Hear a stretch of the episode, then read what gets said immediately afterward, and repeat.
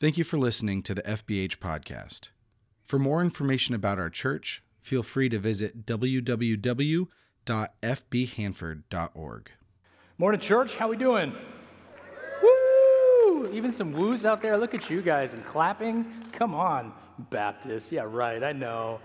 Uh, my name is Peter. I'm the senior pastor here at FBH. We're glad that you're with us. For joining us online, we're glad you're joining us there um, as well. Uh, we got some fun news to share with you. Um, many of you already know. We made a post about it on Facebook. We sent it out through our, uh, our email chain and all of that stuff. Um, but, uh, but God has been kind of taking us through some, some transition over the course of, uh, of the summer, really reaching back into the spring. As you heard Danny, this is his last weekend here, and Kyle, our worship pastor, is getting ready to, to move on uh, in September at some point, at which point he'll be dead to us and we won't talk about him ever again. Um, but, uh, but, but that being said, that meant we had some work to do. And so we've already made one announcement that our, uh, our Brian Guy, we've officially hired as our, as our next gen pastor. And there's, that's Brian and his wife, Maddie, and their son, Theo. But even more exciting than that, and only more exciting because it's newer, um, we have uh, officially hired uh, Brian Asbury as our, uh, our next worship pastor here as well. So, yeah, we celebrate that.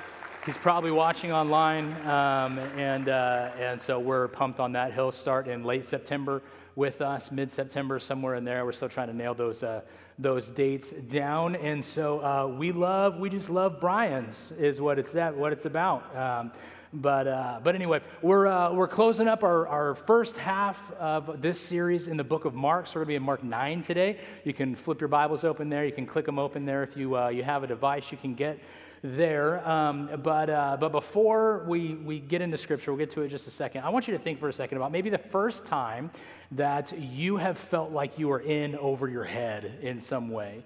Maybe it was a new responsibility, a new job. Maybe it was when you became a parent for the first time. I know I had those feelings when I was a parent for the first time. Like, they were like, okay, you can leave with your kid now. like, I can you come too? right? Um, and, uh, and so I just want you to think maybe about a time where you were given responsibility and, and you felt like this was way over your head. Because for me, I mean, at least a, a, comical time I can remember is when I was in high school, I had a bunch of different jobs, right? Like rotating uh, a carousel of jobs, essentially. And I was a lifeguard at one point, I worked retail at one point. Um, but the worst job that I ever had was being a copy boy at a title company. Um, but to be fair, I was really, I was like the best copy boy to ever work at a title company, though. It's kind of a big deal. And so, what would happen my senior year, from three o'clock to five o'clock, I would go to this title company in Merced and uh, would make copies. Now, I'm not trying to offend anybody in there if you like work in an escrow company or whatever, but this arguably the most boring place to work in the history of jobs, okay? And so my dad thought he was doing me a favor by being like, "Hey, I have a buddy who owns a title company. You want a job? He needs a copy boy. You're good at hitting a green button." It's like, "Cool." Uh, you know, I had the the prerequisites. And so at some point, they decided that I was so good at being a copy boy that they wanted to add hours for me. But the problem was I couldn't get there before three o'clock because I had school, right? So they were like, you know what? We are going to give you a raise from $7 to $7.50 an hour. And I thought, okay, this is it. I've arrived. Um, and, uh, and also, we are going to add two hours onto the end of your workload. So you would be here till, se- so I was going to be there till 7 o'clock, which meant that I had to lock up the entire building, right? So uh, it was weird. So, like, my first week, I'm going through and I have to, like, pack my lunch and take it to school, but then also I have to pack my dinner and take it with me to work as well. So I've got like this hot, sweaty PB&J smash sandwich in my backpack, like ready to go.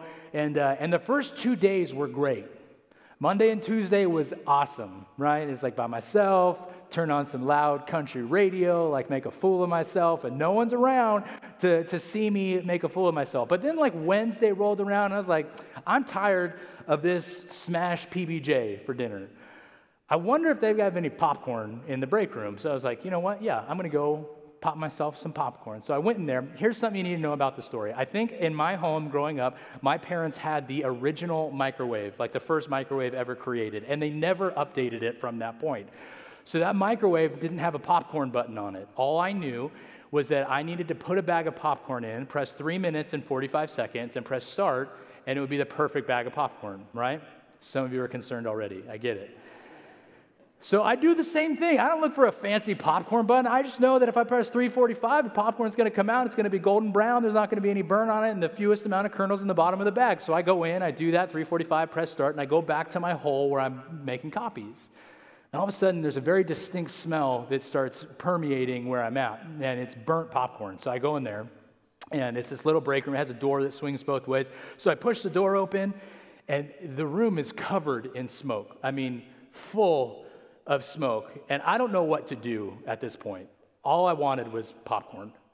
And this is what I got. So it was felt like a sitcom. So I just turned around, contemplated my life's decisions, closed the doors, and was like, I have no clue what to do right now. And at about uh, that point, um, I thought, okay, well, my boss needs to know about this. I can handle this. I don't need to call him and bother him while he's at home. I'll just write a note and set it on his desk, let him know what happened, just in case there's some smell of popcorn or whatever right? About that time, right as I'm laying the note on a desk, sirens start going off in the office, okay? And there's lights, and um, and so then I was like, okay, I don't know what I'm supposed to do. And the phone rings, and it's the alarm company. They're like, is everything okay? I was like, I don't know. I just I just want popcorn. Um, and uh, so I was like, no, everything's fine. I just burned some popcorn. They're like, okay, well, the fire department's on their way. I was like, I am 17 years old. I am not prepared for any of this. And the, the fire department knocks on the front door and they're like, let me in. I was like, I don't know how to open that door. You have to go to the back. So they circle around back and I let them in. And I was like, what do I do? They're like, well, you got to turn on the air conditioner so you can cycle this stuff. I was like, I don't know how to turn on the air conditioner. Like, I know nothing except, like, is there something I can do that involves the copy machine that will help this situation? Because I know how to use the copy machine. And they were just, you know, obviously, we got the air running at least a little bit. And as they were leaving, my boss pulls up. And when I say boss, I mean the owner of the title company pulls up. And he made it known to me very clearly that I had pulled him away from his steak dinner and wine that he was enjoying with his wife as he was wearing a maroon jumpsuit zipped down to about here with gold chains and hair coming out the front of it, right? And I was like, I thought he was going to make me kiss his ring at one point, you know what I'm saying? And so, um, so anyway, all that to be said, he was very forgiving, more concerned about me than anything. And the worst part of this story, so like, I, like he at this point is like, "Hey, just go home." I was like, "I have more copies." He's like, "No, just just go home." Um, and so the worst part was the next day. Didn't get fired. Thought I was going to get fired. First person to ever get fired for a popcorn-related incident, I'm sure. Um, and uh, so I get to work the next day, and it's three o'clock and it's just straight the walk of shame by like 60 70 employees. And they're all just staring at me little comments here and there. And it was just like you know what? Whatever. Yeah i am that guy. And it reeked of popcorn for like weeks in that office. It was not it was not good. But it was the first time that i was put in this position of responsibility right? The first time that, that someone had given something to me and said, okay, you are in charge of this. Not only are you in charge of it, I'm going to give you a little bit more money so you know that this is indeed a bigger responsibility. And so I'm sure all of us have had those opportunities in our life where we think to ourselves, okay, this is a big responsibility. I feel like I'm in over my head in some way, shape, or form. Like I said, maybe a job, maybe a, being a parent for the first time, whatever it may be. You think, I am not prepared for this. I think oftentimes, even spiritually, that's kind of a point that we get to as well, whether it's serving in ministry or sharing your faith with other people or doing things for the kingdom of God, even living in such a way that would exemplify the fact that you are a follower of Jesus, whatever it may be. I think a lot of times we feel unprepared to do those things. And so we end up shying away. So I don't know what it is for you. Maybe think for a second why is it that you shy away from exemplifying Jesus in your life, from serving Jesus, from even talking about Jesus in your life. Because as we've been going through this, uh, this Gospel of Mark, today we're actually going to come to a passage in which the disciples were in far over their heads. Jesus had given them plenty of opportunity, plenty of responsibility, rather. But they realize that they are in far over their heads. And this really is a key episode in the training of all of these disciples. And it's also a key story and something all of us that we need to understand as followers of Jesus. So it starts in verse 14. It says, When they came to the other disciples, they saw a large crowd around them and the teachers of the law arguing with them. As soon as all the people saw Jesus, they were overwhelmed with wonder and ran to greet him. What are you arguing with them about? He asked. A man in the crowd answered, Teacher, I brought you my son, who's possessed by a spirit that has robbed him of speech. Whenever it seizes him, it throws him to the ground. He foams at the mouth, gnashes his teeth, and becomes rigid. I asked your disciples to drive the spirit, to drive out the spirit, but they could not. You unbelieving generation, Jesus replied, How shall I stay with you? How long shall I put up with you? Bring the boy to me. So they brought him. And when the spirit saw Jesus, it immediately threw the boy into a convulsion. He fell to the ground and rolled around, foaming at the mouth. Jesus asked the boy's father, How long has he been like this? From childhood, he answered. It has often thrown him into fire or water to kill him, but if you can do anything, take pity on us and help us. If you can, said Jesus, everything is possible for one who believes. Immediately, the boy's father exclaimed, I do believe. Help me overcome my unbelief.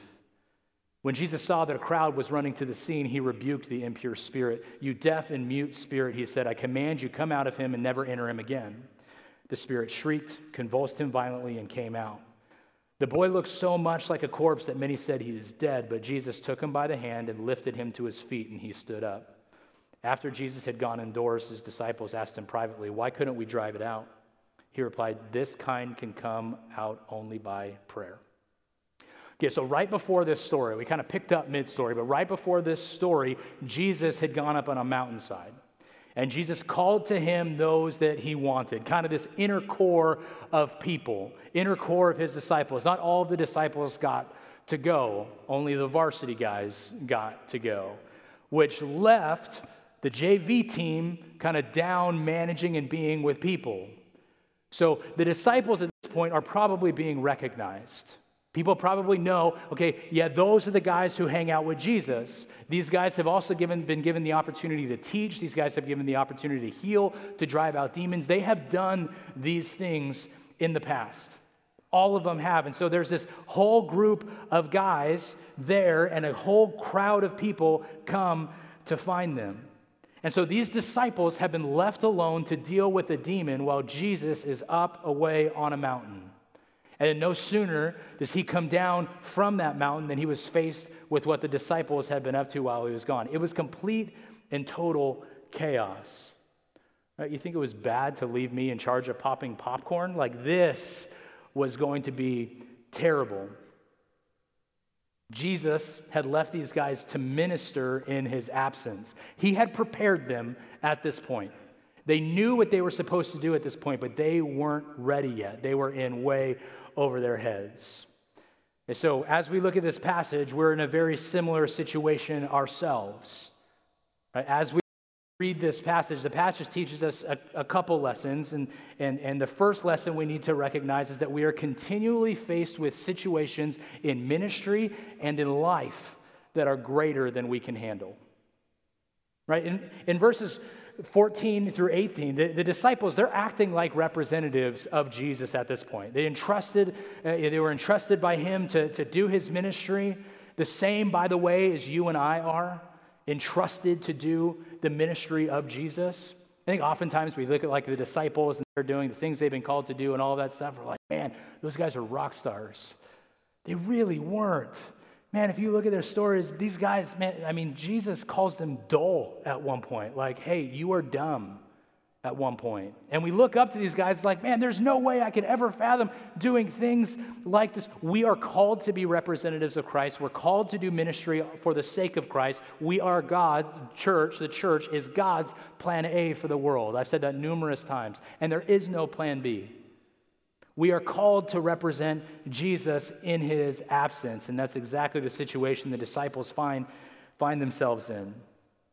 But the disciples, at some point, man, they soon discover the limitations of their ability to act as, as representatives of Jesus. They're faced with a boy possessed with the Spirit. And we read in 21 and 22 that this Spirit actually, man, it has thrown him into the fire, it's thrown him in the water. He's had it since birth. And if you're looking at it through like a modern lens, modern context, you probably read this and think, that sounds a lot like epilepsy.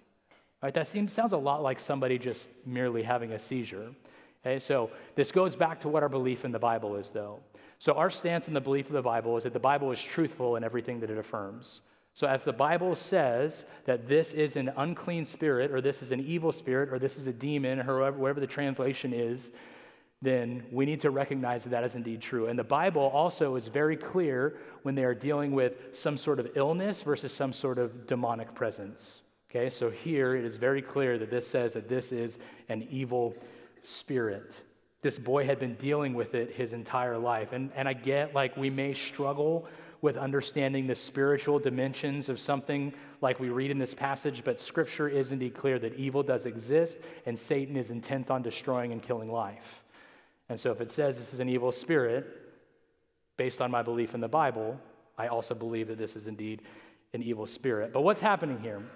If the disciples here are facing a, a spiritual battle, human need, right? There's an, an extraordinarily difficult time, like, like they are trying to do something that is beyond their own resources. In the same way that in life, we often come to places in our life where man, we just cannot do it on our own. And whoever said that God can never give you more than you can handle had never read their Bible, by the way. That is not true. It says that nowhere in the Bible. As a matter of fact, it goes on record numerous times where people are like, God, I cannot do this. And then God takes care of it. Paul talks about numerous times in all of his epistles and all of his letters, Paul regularly talks about, like, hey, it is not me who is doing this. This is Jesus through me. I don't want to boast in my power. It's Jesus who is actually doing that. It's the Spirit of God who's been given to me who is actually doing that. And so when the disciples are coming up against it, we recognize that they are utilizing their own ability rather than Christ's. So I got to thinking this week about some of the challenges that kind of I've encountered over the, the past couple weeks and months, even our, our church as we walk through having to replace a lot of our staff.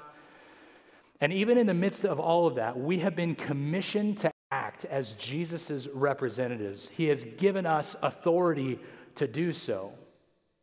And it seems like, though, everywhere we turn, whether it's in life or in work or whatever, faith, and we just seem like we're in over our heads.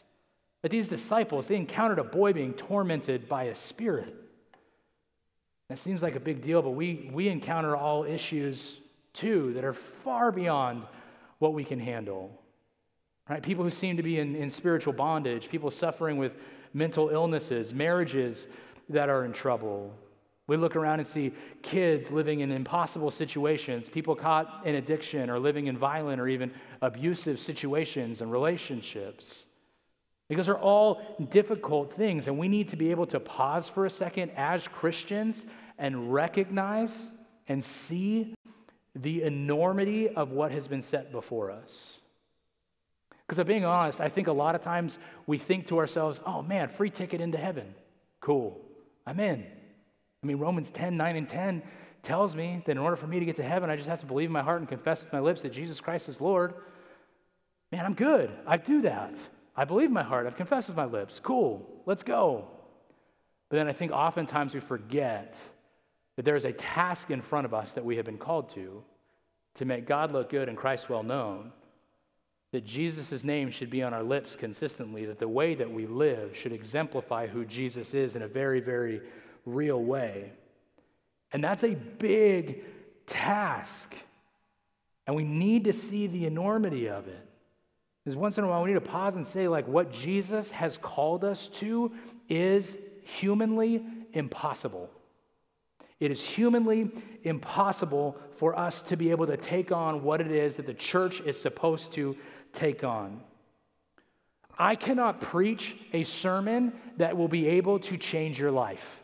That's the Holy Spirit's job.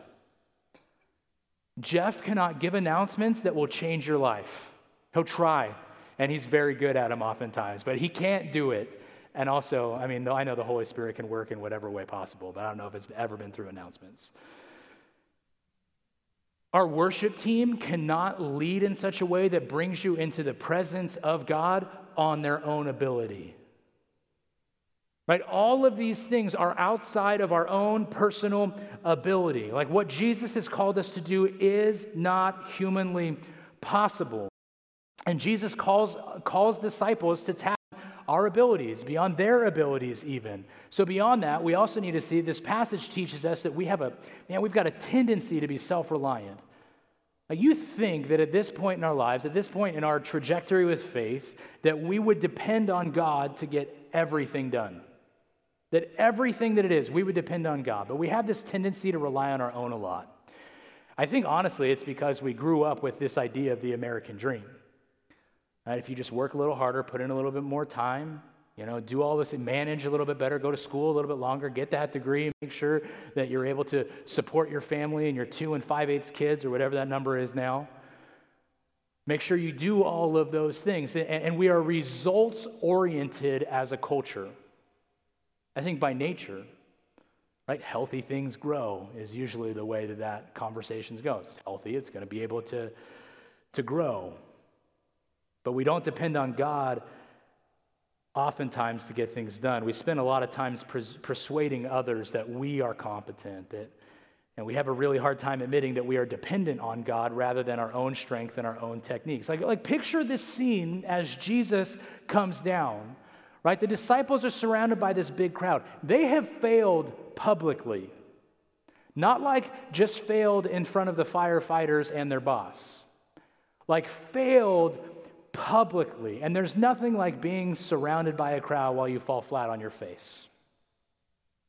The scribes, they're arguing with the disciples, what it says. The father seems like he's frustrated. The boy is no better. This whole scene is complete and total chaos. And then Jesus says in Mark 9 19, You unbelieving generation, how long shall I stay with you? How long should I put up with you? Right? We get the impression here that Jesus is frustrated. But he doesn't just like direct it at the JV team disciples, right? That's not just who it's directed to. It's actually much bigger. He talks about an unbelieving generation. He's really got a problem with, with the disciples, and that problem also is characterized by everybody in that generation. This isn't just a problem that's restricted to a select few people. This is a problem that really does affect everybody. So the question is what's the problem? Was the demon too powerful? There's no doubt the demon was actually powerful, it says so. The disciples had been able to cast out other demons, though, so I don't know why we would think that maybe the demon is more powerful. But the problem, according to Jesus, wasn't really the demon. Jesus doesn't even get frustrated with the demon. Jesus recognizes he can take care of this whole thing. The problem, Jesus says, is not that the demon is too big, it's the faith of the disciples is too small. That's the issue. The disciples had been called to do something, and their faith was too small. They were trying to handle things on their own. This passage actually shows us the right way and the wrong way to handle the fact that we are spiritually dependent individuals that we are all spiritually dependent, that we are all in way over our heads in the spiritual realm, that we cannot do it on our own. So here's, here's the wrong way. The wrong way to deal with the idea that we're spiritual dependent is in verses 28 and 29, where it says, After Jesus had gone indoors, his disciples asked him privately, Why couldn't we drive it out? And he replied, That kind can come out only by prayer. We think, okay, why is that wrong? They went and they talked to Jesus because Jesus just rebuked them that means that they tried everything else except prayer. Like, I'm sure they thought about, like, oh, when Jesus, when there was that, like, demoniac and I am legion and all that stuff, and he sent him out in the pigs. Remember what Jesus did there? He, like, just, like, kind of talked to the guy, commanded the spirit to get out. I would have loved to see some of these disciples sitting there, like, go into those pigs. They didn't, clearly. Like they tried everything else, and Jesus was like, Yep, that kind of demon can only get out by prayer. Meaning they did not pray. And this is like, it, it should be shocking to us. And on this side of things, I'm sure all of us think to ourselves, you know what, if I was there, I would have just like taken a step back from the chaos. I would have hit my knees, I would have prayed a little prayer, and that spirit would have been gone. All right, we love to think the best of ourselves, romanticize those situations. But I would have been front and center with those disciples trying to get that demon into a pig somewhere. I mean, that's the reality of the situation. Why? Because I love to be able to hand things on my own, handle things on my own accord, in my own ability, rather than stopping and thinking to myself, I am trying to be reliant on myself rather than relying on God. And I think in those situations, like that question, that it begs the question is could it be that this is one of the reasons for, for our lack of, lack of power in the community, this power that the Bible talks about, the Holy Spirit that should live inside of us? That we are relying too hard on our own ability rather than relying on God. There's a theologian by the name of Os Guinness. He said this is exactly what's happening today.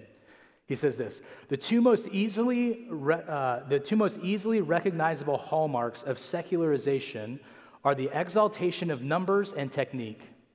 Both are prominent in the church growth movement. In its fascination with statistics and data at the expense of truth, this movement is characteristically modern. In a world of number crunchers, bean counters, and computer analysts, the growth of churches as a measurable, fact based business enterprise is utterly natural.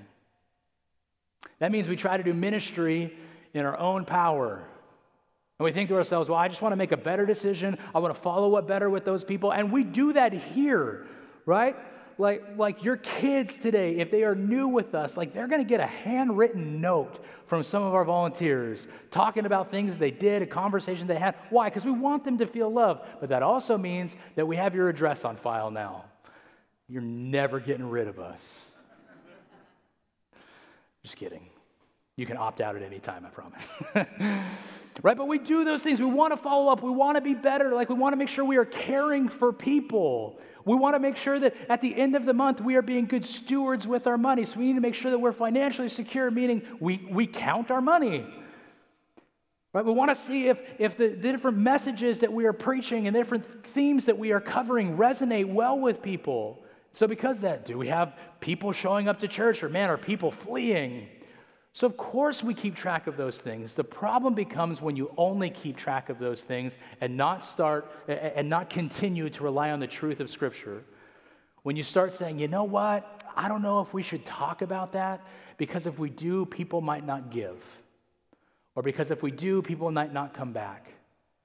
And you start forsaking what the Bible says in favor of bean counting, in favor of doing things on your own accord rather than just simply trusting in Jesus and in his power and not our own. So that's the wrong way. Is to go about things and try to do it yourself. The right way, there's a positive example in this passage. It's one of my favorite characters. His name is Father. Is the father in this passage, he realizes he's in way over his head at this point. Is he self confident? Nope. Not at all. Actually, in verse 22, he even says, If you can do anything, he says, take pity on us and help us. Does that sound like a guy who has it all together? Just please take pity on me. That seems like a guy who's screaming for, for help in some way and doesn't care that everybody else knows that he can't do it on his own accord. Even beyond that, he's not convinced Jesus can do it. Right? He says, if you can do anything to help.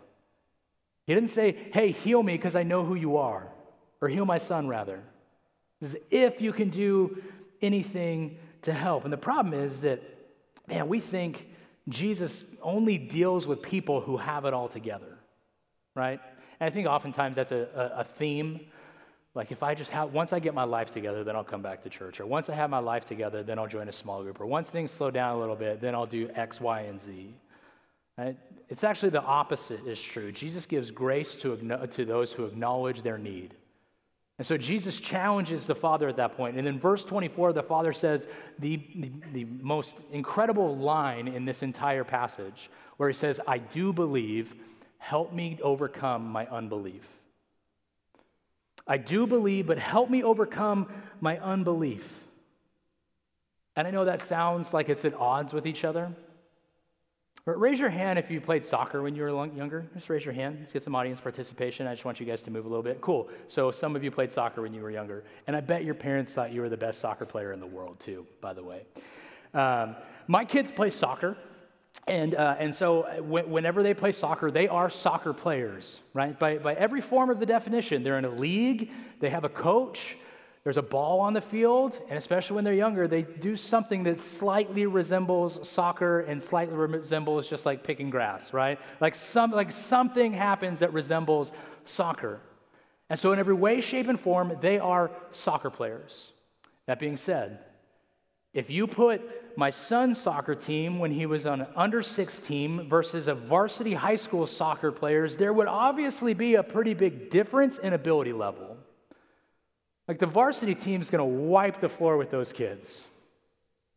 But they're both soccer players. Right? They both they both are doing the same thing.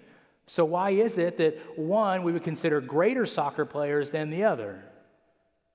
It's the same thing that this father is saying here. He's saying, Look, I believe, but I'm an under six soccer player belief. Get me to varsity level. I believe, but help my unbelief. Help me progress in such a way that I can be on the varsity team at some point. And this whole time, Mark is pulling passages like he, like he is completely and totally trying to line up this and the story of Moses back in the book of Exodus. Yeah, so if, for those of you who are with us, we went through the book of Exodus, I think it was last year. And, and Moses goes up on a mountain to meet with God. And then when Moses comes back down off of that mountain, there's an entire generation of people there who decided that they are going to be able to handle everything, that they are going to, that, you know what, we're going to put together a bunch of stuff from our old jewelry, we're going to make it into a calf, and we're going to worship that thing that was created with our own hands. You can draw a parallel to that here with this story that Jesus and his core disciples come off of that mountain and he comes back to all of these men, these disciples who have decided that they are going to do things their way. They're going to do things apart from God. They're going to say, you know what, I, I, I can do this on my own accord. I don't need to pray. I can do this. I've seen how to do this before. I can do it. And they turn their ability and their skill level into an idol on its own. But that's not what the Father is doing here. The Father is saying, like, I can't do it on my own. I need your help, Jesus. I've tried everything. I need your help.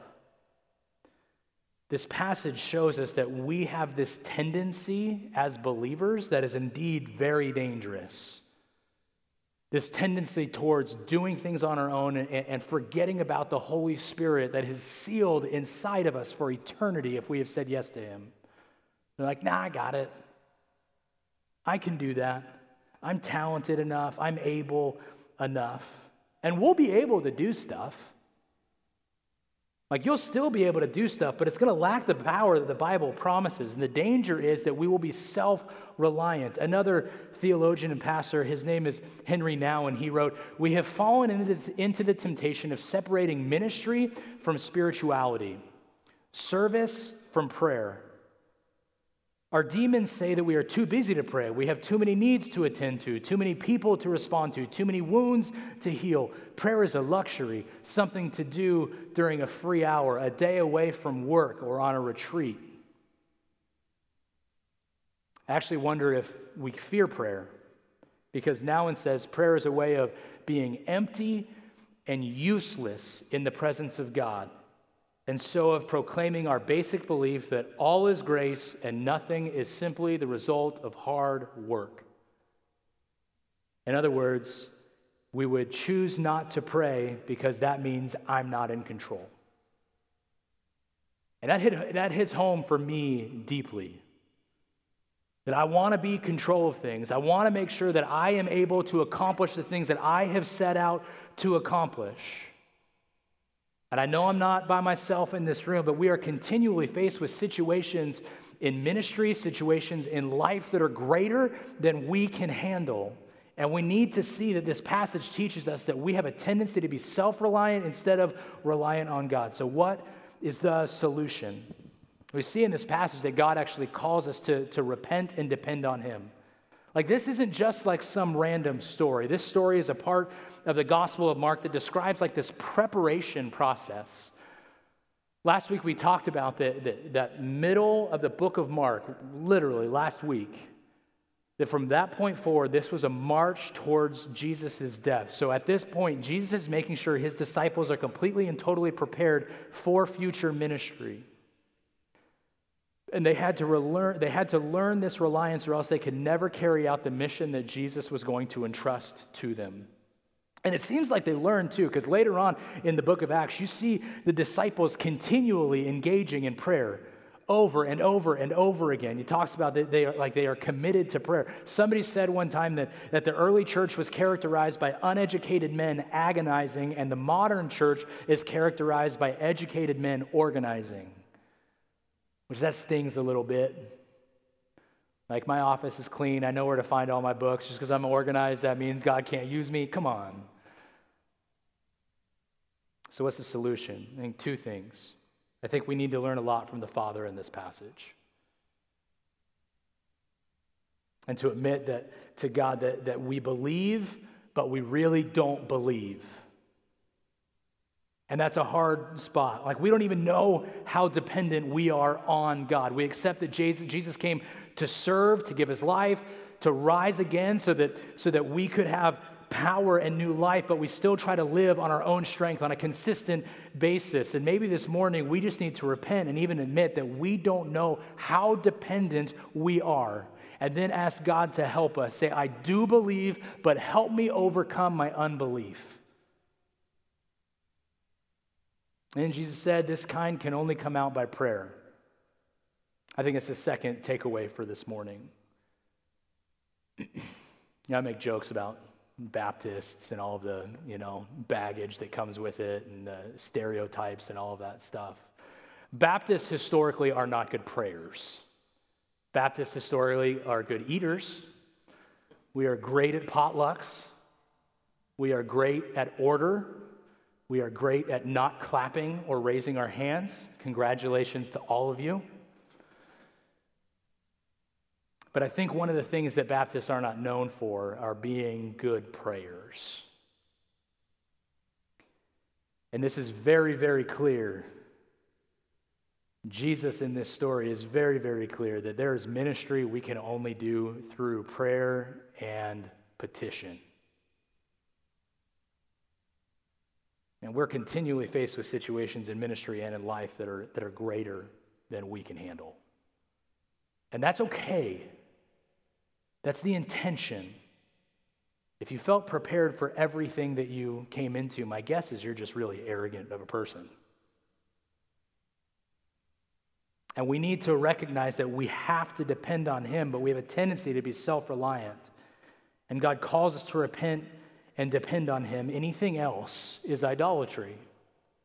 And that's a hard, that's a hard word. So I don't know what it is and, and why you don't share your faith regularly or why you don't exemplify Jesus more regularly with your life or why whatever it is, whatever it is that you're struggling with, that you are refusing to allow Jesus into that situation. I don't know where that is. But my guess is that while you believe, you still need help with your unbelief. So, how do we do that? We practice. Just like everything else, we practice and we get better as we do those different things. Can I just tell you, when I first got here four years ago, every time my phone rang and someone wanted to set up an appointment with me, I was absolutely terrified. I'd never been a senior pastor before. All I knew is that I was coming into a church and people had opinions about the way things the church should run. And so I put like all the bad stuff on every single phone call where someone called me. They're just like, oh man, they hate me. I said something wrong. They, they, they hate me. This is going to be bad. Like I, this is, I did something. I made a decision where it was the equivalent of like punching their dog and they hate me. And then what do you do? You have to have the conversations. And so you sit in the conversations. And nine times out of 10, it was like counseling or encouragement. And the one time it was like, all right, I understand why you think that. This is why we did it. Are we good? Yep, we're good. All right, cool. See you next week when you have another issue. And that's just the way it goes, and you get better at it because you practice it and you practice being in those difficult situations. It's the same thing for any of you who have jobs that require difficult conversations sometimes. Right? You people who work in customer service, God bless you. And you have the conversations, and they're difficult at first, and then you get used to it. You practice it in the same way that with our faith, when it comes to sharing, sharing about God, or, or, or just simply being in our Bible on a regular basis, or when it comes with like living your life in accordance with the Word of God, like whatever it may be, what do you do? You practice. And you do it over and over and over again. And I think the, the interesting thing is, is that, that I think the church, if we were to actually implement this, of prayer on the front end of things, rather than just simply being used as a way to start dinner or a way to transition people on and off the stage or whatever, if we actually prayed, I think that the church would be a much more humble group of people. I think the church would be soaked more in the identity of, I don't know, I need to pray about it, rather than listen to my idea, I'm more comfortable with it.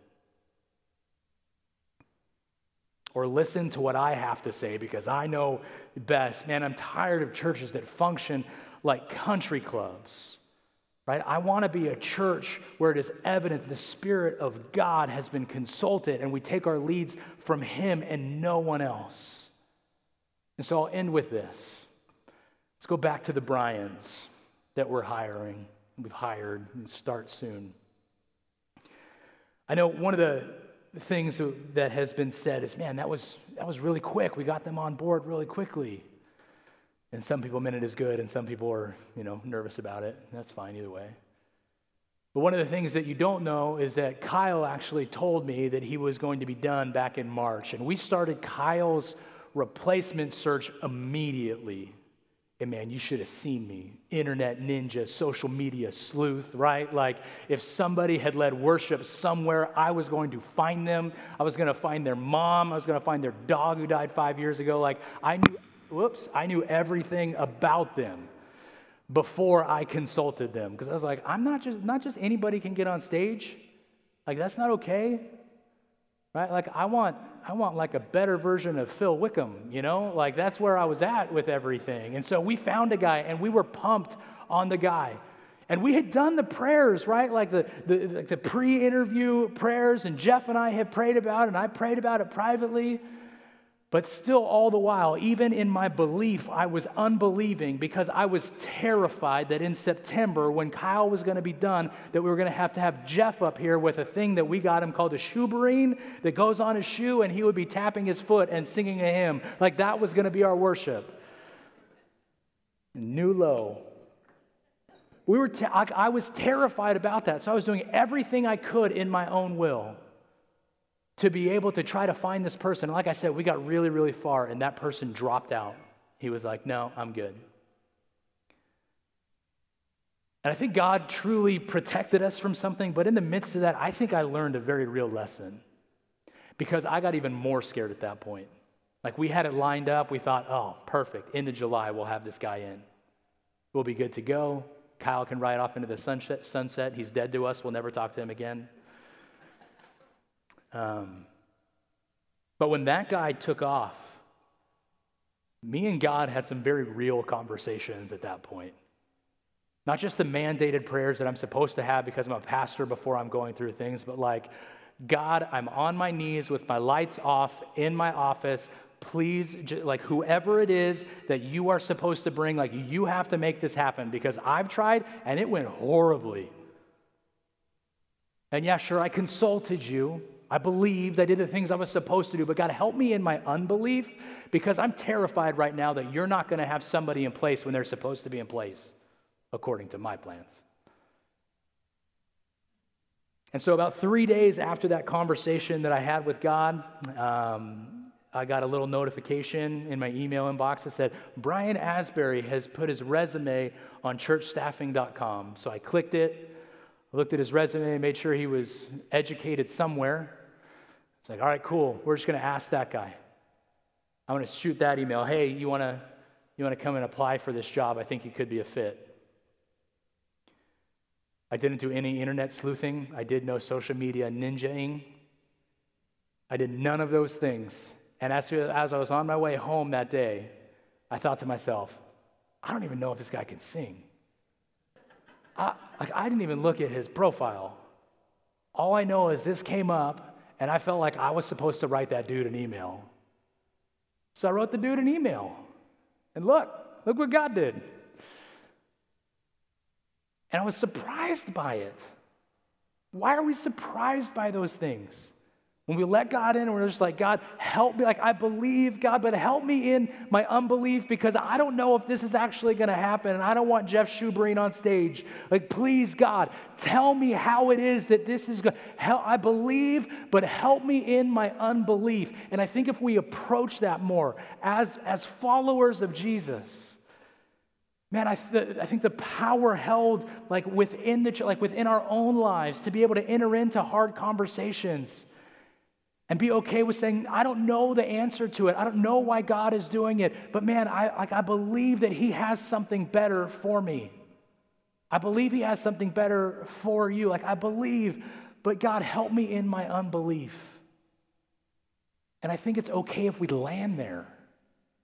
I think it's okay if we consistently petition God, say, just God, help me in my unbelief. And as I don't as my faith isn't big enough yet, I'm going to do my best to go out and just practice being in those hard conversations, to even practice prayer, to practice sitting down and getting quiet and reading my Bible, to practice all of those disciplines that we are supposed to do day in and day out that we just don't do because they're too hard. Like, God, I believe, but help me in my unbelief.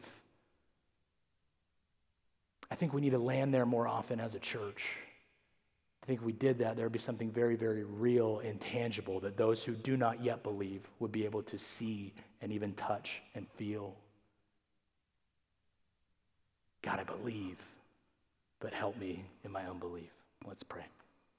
Heavenly Father, God, thank you for this story. Thank you for, for Jesus and him being transfigured up on the mountain and his glory shown and God, thank you for these other disciples